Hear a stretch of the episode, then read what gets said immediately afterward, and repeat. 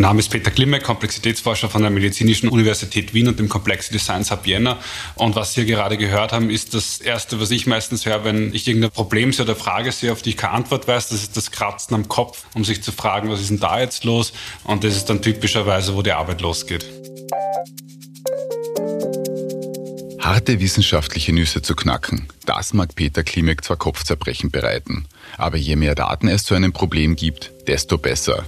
Zum Beispiel hat er mit einer eigens entwickelten statistischen Methode diverse Unregelmäßigkeiten bei Wahlen in aller Welt nachgewiesen, sich mit dem Wandel von Trends in der Popmusik oder wirtschaftswissenschaftlichen Fragestellungen beschäftigt.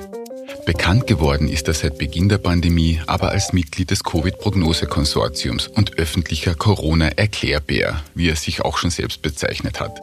Für diese Vermittlungsarbeit ist er vom Club der Bildungs- und Wissenschaftsjournalisten als Wissenschaftler des Jahres 2021 ausgezeichnet worden.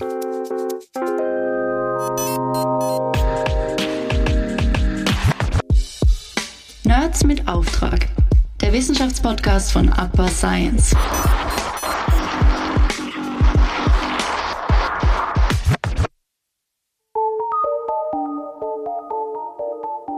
Mein Name ist Mario Wasserfaller und ich habe mit Peter Klimek in seinem Büro an der Medizinischen Universität Wien über seinen Werdegang als Wissenschaftler und seine Faszination für die Komplexitätsforschung gesprochen. Aber klar, auch in diesem Gespräch hat das Virus einmal den Anfang gemacht. Herr Klimek, in der breiten Öffentlichkeit sind Sie durch die Pandemie bekannt geworden. Sie erstellen Prognosen zum Pandemieverlauf und zum Gesundheitssystem. Sie beraten die Politik und geben zahlreiche Interviews in den Medien. War das Coronavirus für Sie sofort ein aufgelegtes Thema, mit dem Sie sich beschäftigen wollten? Oder wie hat denn das genau begonnen?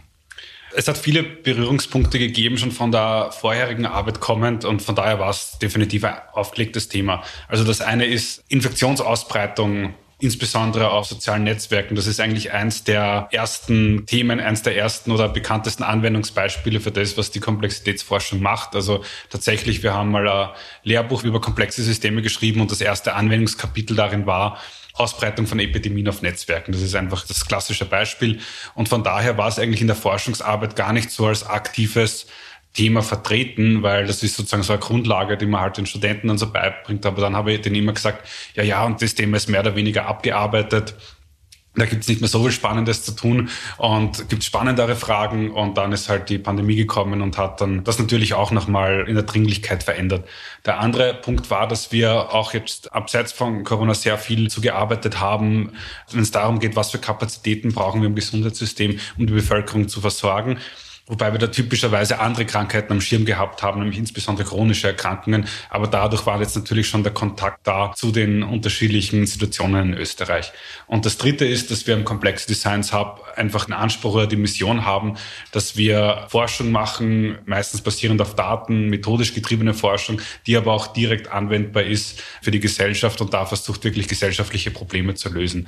Und all das hat sich jetzt natürlich gebündelt in der Corona-Pandemie und von daher haben wir dann am Institut sehr schnell im März eigentlich umgestellt, mal für eine Zeit lang die laufenden Projekte ruhen gelassen und die Arbeitsintensität und die Arbeitszeit in Corona-Themen gesteckt.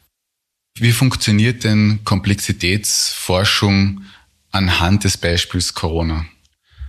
Also komplexe Systeme sind Systeme, wo das Ganze mehr als die Summe der Teile sind. Im Beispiel Corona sind die Teile wir alle, das sind in Österreich ca. 9 Millionen Menschen und Wechselwirkungen, die finden in einem sozialen Netzwerk statt und wenn wir uns treffen können, kann der Virus übertragen werden. Und das Überraschende ist jetzt vielleicht, dass wenn man das System jetzt einfach vor sich hinlaufen lässt, dann entstehen Muster. Und diese Muster sind die Infektionswellen, die wir jetzt schon kennen. Das heißt, hier haben wir genau diese sogenannte Emergenz. Das heißt daraus, wie viel Virus gerade zirkuliert, wie häufig wir uns gerade treffen, ob man dabei bestimmte Verhaltensmaßnahmen befolgt oder nicht, kann sich dann entweder so eine Infektionswelle abbauen oder sie kann dann auch wieder abklingen. Und äh, damit ist es so dass das prototypische Beispiel dafür, wie sozusagen aus einer komplizierteren Struktur, nämlich wie wir unsere sozialen Netzwerke gerade strukturieren, wie dann daraus etwas Größeres entsteht, nämlich diese eben Infektionswellen, die dann kommen und gehen. Und eines der wichtigsten Resultate aus der Komplexitätsforschung ist dann, dass es häufig in solchen Netzwerken so etwas wie Herdenimmunität nicht gibt.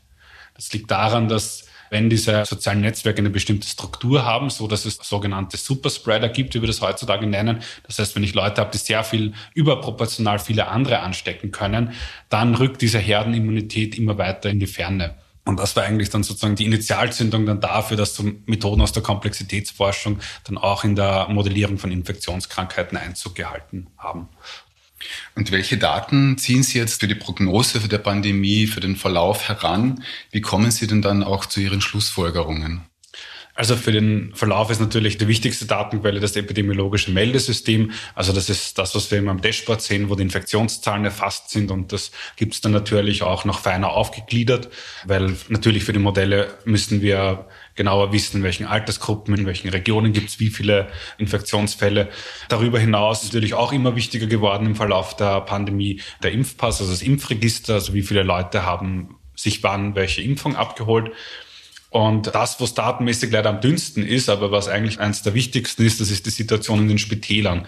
Und da ist man eigentlich nach wie vor auf Daten eingemeldet, die sehr grob schlechtig, häufig telefonisch eingemeldet daherkommen. Und da würde man gerne viel mehr wissen, wann die Leute in den Spitälern aufgenommen worden sind, wie lange die wirklich liegen. Aber da gibt es eigentlich nur an Informationen, wie viele gerade insgesamt auf einer Station liegen. Und das ist dann häufig eine Schwierigkeit, dass man da jetzt einfach kein gutes Monitoring hat, wie viele Corona-Patienten liegen gerade in den Spitälern, in welcher Altersgruppe, mit welchem Immunisierungsstatus und so weiter. Als Teil des Covid-Prognose-Konsortiums ist Peter Klimek seit März 2020 als Berater für die Bundesregierung tätig. Basierend auf den Modellierungen der Komplexitätsforscher des Complexity Science Hubs und anderen Indikatoren werden schließlich Prognosen und Risikoeinschätzungen abgegeben, also welche Entwicklung die Pandemie wahrscheinlich in nächster Zeit nehmen wird und welche Auswirkungen das auf das Gesundheitssystem hat. Welche Maßnahmen die Politiker dann treffen oder auch nicht, ist dann ihre Sache.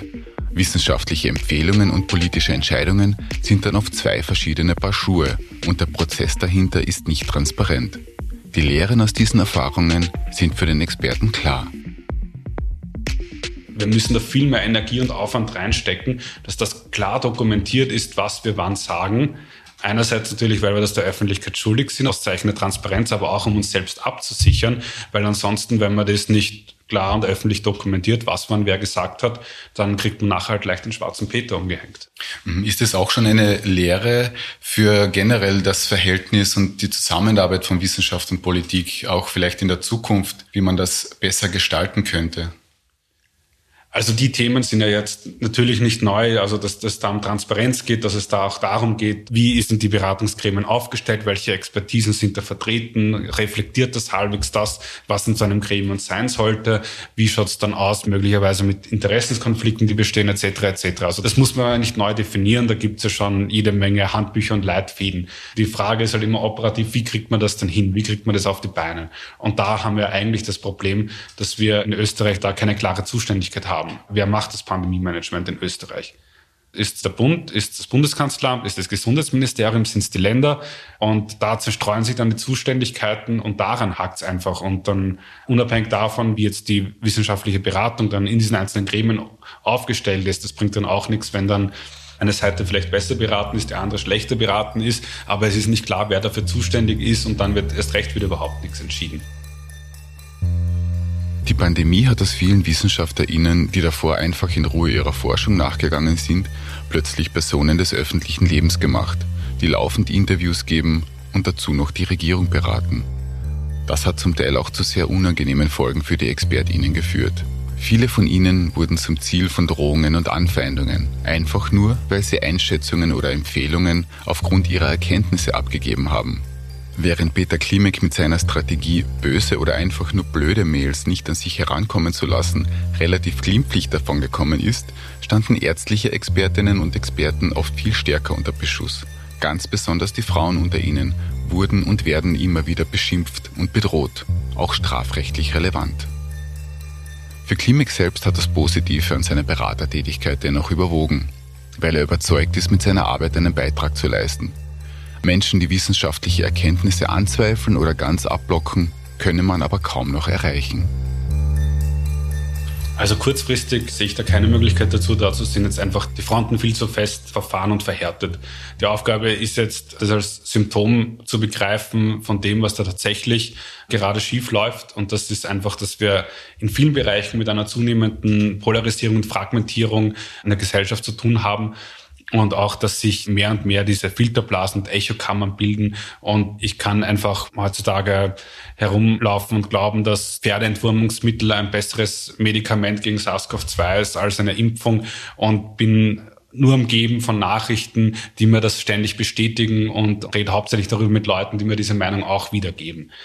Und dieses strukturelle gesellschaftliche Problem, da liegt ja der Handlungsauftrag, das anzugehen. Und das wird man nicht kurzfristig hinkriegen. Aber wichtig ist, das jetzt als solches zu erkennen, um das dann für die nächsten Krisen, die ja anstehen, nicht mehr solche Problematiken zu haben. Letzte Corona-Frage. Was können Sie denn heute halbwegs gesichert über die mittel- und langfristige Zukunft der Pandemie sagen? Gesichert kann man eigentlich nichts sagen. Aber man kann natürlich Szenarien angeben und manche Szenarien sind wahrscheinlich und manche weniger wahrscheinlich. Also im optimistischen, wahrscheinlichen Szenario bleibt es jetzt bei Varianten, wie wir es mit Omikron gesehen haben oder was ähnlichem. Das heißt, da passiert es jetzt nicht, dass sich da jetzt nochmal die Varianten so verändern, dass das Virus wieder komplett seine Eigenschaften verändert. In diesen Szenarien dann ist halt das, was wir jetzt die letzten Wochen und Monate gehabt haben, auf das müssen wir uns einstellen, dass das auch im nächsten Herbst passiert. Und wie hoch und wie belastend diese Wellen dann tatsächlich werden, hängen dann halt auch davon ab, wie gut können wir dagegen animpfen im Sommer. Oder gibt es dann doch kleinere Änderungen darin, dass man sich etwa, wenn man sich dann zum dritten, vierten, fünften Mal ansteckt, dann immer weniger wahrscheinlich einen schweren Verlauf hat und dann wird sich so von Jahr zu Jahr vielleicht langsam runterkochen. Pessimistischeres Szenario, das leider auch wahrscheinlich ist es, dass wir Varianten sehen, die so ein bisschen Eigenschaften von Omikron und Delta vereinen und wo wir uns diese hohen Fallzahlen, wie wir es jetzt gehabt haben, haben, nicht mehr auf Dauer leisten können, ohne wieder unser Gesundheitssystem wesentlich stärker zu überlasten, als das jetzt der Fall war. Und dann verschärfen sich jetzt natürlich die Fragen, wie stark können wir dagegen animpfen? Können wir da adaptierte Impfstoffe schnell genug in die Arme bringen? Wie gut helfen dann noch die neuen Therapien, die jetzt zugelassen werden. Und all das wird dann bestimmen, was für Maßnahmenniveau man dann braucht. Also etwa, ob es dann reicht, dass man dann halt vielleicht in Hochinzidenzphasen an öffentlichen Orten nochmal eine Maske trägt oder ob man darüber hinaus noch was braucht.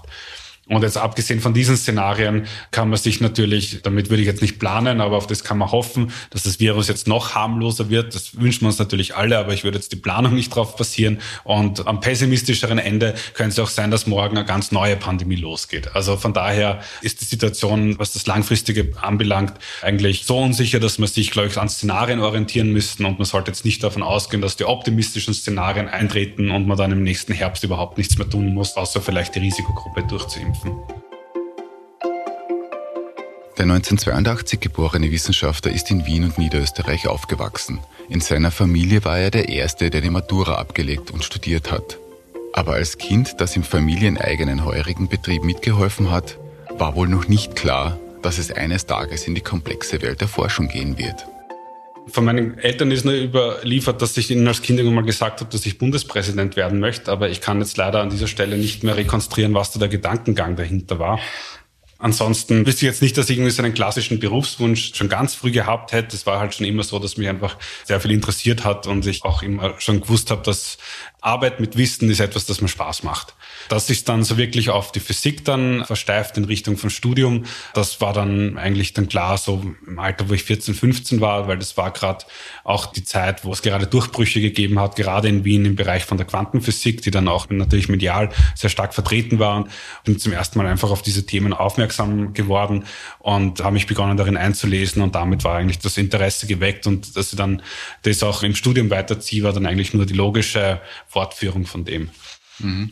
Ich finde es aber recht interessant, dass Sie jetzt nicht nur bei der Naturwissenschaft geblieben sind, sondern sich zwischendurch, bevor Sie zur Komplexitätsforschung gekommen sind, ja auch mit geisteswissenschaftlichen Themen oder Philosophie auseinandergesetzt haben. Was hat es denn damit auf sich? Ich habe jetzt schon sehr, sehr früh gewusst, dass ich auf jeden Fall diese modernere Physik, dass ich das auf jeden Fall lernen möchte. Aber weil mich auch viele andere Sachen interessiert habe, habe ich schon ein bisschen Angst gehabt, dass ich mich da einfach zu früh auf irgendetwas festlege, was ich dann aus welchen Gründen auch immer vielleicht auch nicht durchziehen möchte oder mir dann doch nicht so taugt. Und deswegen habe ich mir gedacht, okay, jetzt gerade so beim Studium hat man dann noch die Freiheit, dass man auch einfach rein spekulativ dieses und jenes ausprobiert. Und Philosophie habe ich auch sehr spannend gefunden und habe auch einen Lehrer in der Schule gehabt, der das sehr interessant vermittelt hat. Und da haben wir auch mit dem Konrad Paul Lissmann, haben wir da ja auch in Österreich einen Leuchtturm. Und von daher war da auch ein Interesse da. Und da habe ich sogar auch ein paar mehr Lehrveranstaltungen besucht drinnen. Aber mir war dann einfach schnell klar, dass jetzt das, was ich darunter verstehe, damit ich irgendwie sagen kann, ich habe jetzt eine Sache begriffen und ich verstehe, was da los ist, das finde ich am ehesten in den Naturwissenschaften wieder und weniger in den Geisteswissenschaften. Aber es war natürlich auch immer irgendwie das Interesse da und ich habe auch durch Studium durch immer die Fühler ausgestreckt und lieber so die, die interdisziplinären Sachen gemacht, als das, wo man sich jetzt dann stark so in ein kleines Anwendungsgebiet rein vertieft. Aber hat es da irgendeinen besonderen Schlüsselmoment oder ein Erlebnis gegeben oder auch von mir als eine Person, einen Mentor, wo Sie dann gewusst haben, okay, Komplexitätsforschung ist das, was ich wirklich machen möchte? Komplexitätsforschung in Österreich begründet hatte, der Stefan Turner, der auch mein Dissertationsbetreuer war. Bei dem habe ich auch schon während dem Studium eine Vorlesung gehört und ein Seminar gemacht und ja, habe ich interessant gefunden, sozusagen als eins von vielen eben von diesen solchen möglichen interdisziplinären Anwendungen mitgenommen, die es da gegeben hat. Genauso Biophysik, so Modellierung von Populationen, evolutionäre Prozesse, all das habe ich da eigentlich auch sehr spannend gefunden. Aber da war ich noch mehr so in der Phase drin, wo ich dachte, okay, jetzt muss ich mal Quantenphysik durchdringen, dann kann ich mir was anderes vornehmen. Wie ich dann meine Diplomarbeit gemacht habe, dieser Sprung von dem, dass man auf der Uni rumsitzt und sich Sachen anhört und vielleicht ein paar Seminararbeiten macht, bis zu dahin, wo man dann mal wirklich sieht, wie jetzt die Forschung abläuft und was für Tätigkeiten es da wirklich jetzt erfordert, wenn man jetzt Wissenschaft eben als Beruf ausübt. So was lernt man auf der Uni nicht, dass da kriegt man mal so ein bisschen einen Einblick in die Masterarbeit. Und wie ich dann meine Masterarbeit in der Quantenphysik fertig gemacht habe, ich das zwar auch spannend gefunden, aber habe mitgekriegt, okay, wenn man da international top dabei sein möchte, dann heißt das wirklich, man muss sehr viel Energie in ein immer kleiner werdendes Fachgebiet reinstecken und arbeitet dann, ich meine, das tut man überall, aber da dann halt noch mal stärker arbeitet dann an Problemen, die werden immer kleiner und immer ingenieurhafter in Wahrheit. Und eigentlich war es dann, wie es dann im Leben oft ist, waren es dann nicht Zufälle, dass sich dann irgendwie wieder der Kontakt mit dem Stefan Turner ergeben hat und ich dann schon langsam auch das Bewusstsein entwickelt habe, so ja, eigentlich wirklich so Hardcore-Physik ist jetzt nicht das, was ich die nächsten 10, 15 Jahre in meinem Leben vorhabe. Und ich würde lieber gern was Interdisziplinäres machen, aber ich möchte auch nichts, was irgendwie so schwammig und soft und qualitativ ist, wie ich es dann in vielen Geisteswissenschaften oder Sozialwissenschaften gesehen habe. Und von daher hat sich dann an einem Punkt diese Gelegenheit ergeben, dass ich da dann auch äh, die Situation machen kann. Und dann ist es eigentlich losgegangen. Also ich kann da jetzt nicht so einen kritischen Punkt identifizieren, wo ich gewusst habe, aha, ab dem Punkt war es das. Ich denke, es ist einfach wichtig und das hat sich dann auch später noch fortgesetzt, sich einfach viele Dinge anzuschauen und in viele Dinge reinzuarbeiten und dann sagt einem nach einer gewissen Zeit jeder Bauch, wo man hin möchte. Bleibt die Frage, was Komplexitätsforschung nun wirklich bedeutet. Welche Methoden kommen zum Einsatz? Wie hat das eigentlich alles begonnen? Und welche Einsatzgebiete gibt es außerhalb der scheinbar alles bestimmenden Pandemie? Also welche Methoden wendet man an? Wie gesagt, das ist ein interdisziplinäres Feld. Also ganz grob, was macht da komplexes System komplex? Das sind Systeme, die bestehen typischerweise aus einer Vielzahl von Elementen und Vielzahl heißt Hunderte, Tausende, Millionen, aber Milliarden, vielleicht sogar so viele, wie es Atome in einem Festkörper gibt. Warum müssen es viele sein? Weil dann beginnen statistische Gesetzmäßigkeiten zu greifen. Das ist auch in nicht komplexen Systemen der Fall, aber was ein komplexes System komplex macht, ist, dass es zwischen diesen Teilen, die das System ausmachen, kompliziertere Wechselwirkungen gibt, die zur Folge haben, dass das ganze System typischerweise mehr ist als die Summe seiner Teile. Historisch eins der ersten Beispiele kommen eben aus der Physik. Da geht es dann um bestimmte Festkörper, die so komische Eigenschaften haben. Man nennt das Gläser. Das heißt, das sind so Festkörper, das sind so Systeme, die sind weder fest noch flüssig, haben so eine schon leicht chaotische, aber auch eine geordnete innere Struktur. Und da hat man dann begonnen, in den 60er, 70er, 80er Jahre zu verstehen, dass es eigentlich solche Systeme gibt und dass die nicht so in diese, ich sage unter Anführungszeichen, einfachen Klassifikationen passen wir System ist gasförmig, fest oder flüssig, sondern irgendwie kompliziertere Zustände. Zustände, wo sich Sachen synchronisieren und dann wieder desynchronisieren können. Zustände, wo sie ein bisschen stabil, aber ein bisschen instabil sind und alle diese Sachen. Und ich nenne dieses Beispiel auch deswegen, weil einer der Pioniere auf dem Gebiet, Giorgio Parisi, ist ja auch noch letztes Jahr mit dem Physiknobelpreis ausgezeichnet worden für eine statistische Beschreibung von genau solchen Systemen. Konkret geht es da eben darum, wie es sozusagen Zustände zwischen fest und flüssig gibt, wie man es etwa aus Gläsern kennt. Und der andere Teil dieses Nobelpreises ist an Klimaforscher gegangen, weil sich dann auch gezeigt hat, dass eines der Anwendungsbeispiele von solchen Art von Modellen ist dann eben die Klimaforschung, weil man dort insofern auch ein System hat, wo es viele Phasenübergänge gibt, wo es viele kritische Punkte und Kipppunkte gibt und wo es auch etwas gibt, das man vielleicht am ersten als Frustration beschreiben kann. Das heißt, es gibt einfach so viele Wechselwirkungen, dass die Systeme häufig nicht wissen, okay, welche Wechselwirkung ist jetzt am wichtigsten und dann ja, gibt es einfach so ganz langsame gleitende Phasenübergänge drinnen und die dann aber auch mal irgendwann das System zu einem Kipppunkt bringen können, wo sich die Systeme dann schneller verändern können. Also das heißt, von daher leitet sich dann vieles von den Anwendungsgebieten, also das war ursprünglich, waren das bestimmte physikalische Systeme, aber viele von den mathematischen und statistischen Beschreibungen hat man dann auch einfach auf nicht physikalische Systeme weiter anwenden können. Neben der Klimaforschung, neben der Infektionskrankheitsausbreitung sind natürlich mehr und mehr wichtig soziale Systeme. Das heißt, die sozialen Netzwerke, die wir haben, die spielen ja eine Rolle in vielen unterschiedlichen Anwendungsbeispielen. Eins habe ich schon erwähnt, da geht es um die Polarisierung in der Gesellschaft, aber natürlich geht es auch dann etwa um wirtschaftliche Fragen. Das heißt auch, die Volkswirtschaften kann man gewissermaßen als komplexe Systeme verstehen, wo es dann einfach Produzenten gibt, die sich auf Märkten treffen und dort dann nicht Elementarteilchen austauschen wie in der Physik, sondern Geld austauschen.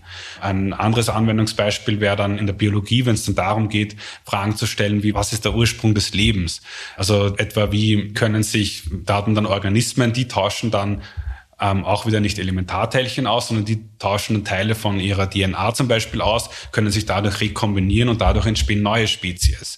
Und da hat man dann vor allem in den 80er, 90ern festgestellt, dass einfach diese Art und Weise statistischer Beschreibungen von solchen nicht physikalischen Systemen mit physikalischen Methoden zu machen, dass man damit einfach weiterkommt und bestimmte Probleme lösen kann, die vorher schwer lösbar waren. Da war der erste Gamechanger der Computer und der zweite Gamechanger, und das hat das Feld dann eigentlich von den Nullerjahren beginnend an revolutioniert, es war dann Big Data und die zunehmende Digitalisierung. Wieso? Weil damit hat man dann erstmals genaue Daten für viele dieser Systeme gehabt, für Volkswirtschaften, für soziale Netzwerke, die ganzen Omics-Daten aus der Molekularbiologie. Da ist sozusagen eine neue Revolution losgegangen und viel von dem, was vorher hochabstrakte Modelle geworden sind, hat man dann wirklich zu den Daten bringen können. Und das ist jetzt der Punkt, wo wir jetzt gerade stehen. Jetzt haben wir diese Modelle, wir haben die Daten. Wir müssen besser werden und können noch mehr dazulernen, wie wir diese Modelle mit den Daten besser anpassen können, welche Daten wir noch brauchen, um die Modelle zu verbessern. Maschinelles Lernen, künstliche Intelligenz kommt jetzt natürlich auch mit rein als ein weiterer Schraubzieher, den man sozusagen hat, um da Modelle näher zu Daten zu bringen.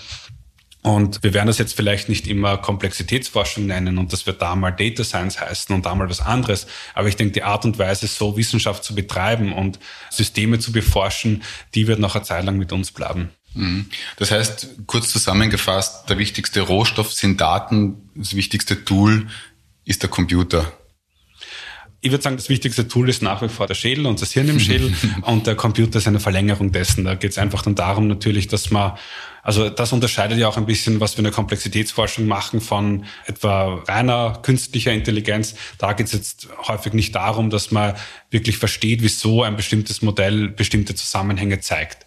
Weil da sagt man sich häufig, okay, was braucht mich das interessieren? Wenn ich es vorhersagen kann, ist die Aufgabe erledigt. Das ist in vielen Anwendungsbeispielen so der Fall. Aber für uns wird es dann interessant, wenn ich auch verstehen möchte, wieso dieses System solche Arten von Daten generiert. Wieso oder wozu brauchen wir das? weil wir am Ende vielleicht noch vorhersagen wollen, wie sich das System verhalten wird, wenn ich irgendwas damit anstelle, was noch nicht passiert ist, was noch nicht beobachtet worden ist. Und dann muss ich mit Modellen arbeiten, die da einfach auf den richtigen, validierten, wissenschaftlich qualitätsgesicherten sozusagen Zusammenhängen beruhen und kann mich nicht mehr nur auf Blackbox-Modelle aus der künstlichen Intelligenz verlassen, wo ich dann nicht weiß, welche kausalen Zusammenhänge unter dem Modell liegen. Nach kurzen Stationen am Internationalen Institut für angewandte Systemanalyse in Luxemburg bei Wien und in Deutschland begann er vor rund zehn Jahren als Postdoc und Assistenzprofessor an der Med-Uni. Seit 2017 ist er dort außerordentlicher Professor und auch Faculty Member am damals neu gegründeten Complexity Science Hub. Inhaltlich beschäftigt sich Klimek bereits seit ungefähr zehn Jahren sehr stark mit medizinischen Fragestellungen. Das hat er auch weiterhin vor, auch abseits von Corona. Also ein großes Thema ist, dass wir am Ende des Tages wollen wir einen digitalen Zwilling für unser Gesundheitssystem bauen. Das heißt, die Herausforderung, die wir jetzt haben, ist, dass unsere Bevölkerung, die wird älter, die wird nicht typischerweise gesünder, sondern da gibt es mehr Krankheiten, die zusammen auftreten. Und wenn ich mehrere Krankheiten zusammen habe, dann brauche ich typischerweise auch viele Therapien und renne ich zu vielen Ärzten. Und auf diese Herausforderung, denke ich, sind wir momentan nur unzureichend vorbereitet, weil wir sehr häufig in einzelnen Krankheitsbildern denken. Und da genauer zu verstehen, wie entwickelt sich der Gesundheitszustand der Bevölkerung über die Jahrzehnte hinweg, was für eine Struktur brauchen wir, um solche Leute zu versorgen, ist, denke ich, eine der wichtigsten Fragen, die wir momentan haben. Und digitaler Zwilling deswegen, weil wir dann beginnen können, aus Beobachtungsdaten aus dem Gesundheitssystem nachzubauen, welche Krankheiten sind wie verteilt in Österreich. Und wenn wir jetzt dort zum Beispiel ein Spital hinbauen, dort eine Behandlungsrichtlinie ändern, dann stimulieren zu können, was für Effekte hat das auf die öffentliche Gesundheit. Eine zweite wichtige Frage ist, da geht es im Grunde um Nachhaltigkeit. Das heißt, da sind wir jetzt auch gerade wieder mit der Krise in der Ukraine, wie das dann auf die globalen Zulieferketten auswirkt. Und das hat jetzt auch mehr mit der Infektionsausbreitung zu tun, als man jetzt vielleicht denken würde, weil auch hier habe ich quasi einen Ansteckungsprozess auf ein Netzwerk. In dem Fall ist es halt nicht der Virus, das von einer Person auf eine andere Person übertragen wird, sondern es geht darum, dass irgendwelche Produkte, irgendwelche Dienstleistungen von einer Firma zur nächsten Firma fließen, die verwendet das, um wieder irgendwas anderes damit machen zu können. Und wenn jetzt Defekte in solchen Produktionsnetzwerken auftreten, dann kann das auch sozusagen eine Welle lostreten, die dann dazu führt, dass das wirtschaftliche System seine Aufgabe nicht mehr so gut erfüllen kann. Und das sehen wir ja jetzt auch mit den außer Kontrolle geratenen Energiepreisen, mit der Ernährungssicherheit. Das ist dadurch, dass die Ukraine so viel Weizen oder Sonnenblumenkerne und andere Arten von Essen exportiert. Und das sind die zwei Themen, die mich sozusagen am meisten interessiert. Also Nachhaltigkeit von Produktionsnetzwerken und öffentliche Gesundheit, datengetrieben und prädiktiv zu verstehen. Mhm. Letzte Frage ist jetzt komplett abseits der Forschung. Ist Ihre Freizeit und das Familienleben auch so komplex oder halten Sie es da lieber einfach? Also das halte ich vergleichsweise einfach. Also ich habe zwei kleine Kinder zu Hause, die sind beide im Kindergartenalter und das heißt, da ist halt dann schon ein Fixpunkt, dass man wirklich aktiv versucht, dann Zeit zu finden, dass man da auch noch Zeit mit der Familie verbringt. An ein paar Abenden haben wir dann leider mittlerweile schon fix irgendwelche, werden die Prognosen erstellt oder sonst was gemacht, aber umso wichtiger ist es dann halt, und das war jetzt auch eine der Lehren, dass man sich dann die Zeit einfach so einteilen muss, dass man sagt, okay, dann gehe ich heute zum Beispiel früher noch aus und arbeite dann dafür später am Abend noch rein, um da noch am Familienleben teilnehmen zu können. Ja, und ansonsten hat es aus irgendeinem Grund in den letzten zwei Jahren nicht so viel Gelegenheit gegeben, dass man sich mit Freunden treffen könnte oder was unternehmen könnte wegen dem ganzen Social Distancing. Aber ja, ansonsten von den Hobbys her, ich weiß, das kommt jetzt vielleicht überraschend aus dem Mund von jemandem, der theoretische Physik studiert hat, aber dann sind es dann doch eher ein bisschen die nerdigeren Themen, die einen dann auch interessieren in der Freizeit und das füllt einem dann schon aus. Okay. Vielen herzlichen Dank für das Gespräch und noch alles Gute für uns alle in der Pandemie und sonstigen Krisen, die die Komplexitätsforschung für uns vielleicht auch etwas vereinfacht und aufbereitet. Dankeschön. Danke, ich danke. Wir lernen. Gibt es genügend und gute Daten? Dann lässt sich auch ein scheinbar unüberschaubares Problem übersichtlich aufbereiten und zum Nutzen der Gesellschaft darstellen und einordnen. Komplex können auch die Beziehungen zwischen Frauen und Männern sein. Dazu hat meine Kollegin Anna Riedler den Männer- und Geschlechterforscher Erich Lehner befragt, der Mechanismen von männlich dominierten Machtverhältnissen analysiert und Wege zu einem gerechteren Zusammenleben von Frauen und Männern aufzeigen will. Damit alles Gute und bis zum nächsten Mal bei Nerds mit Auftrag, dem Wissenschaftspodcast von Upper Science.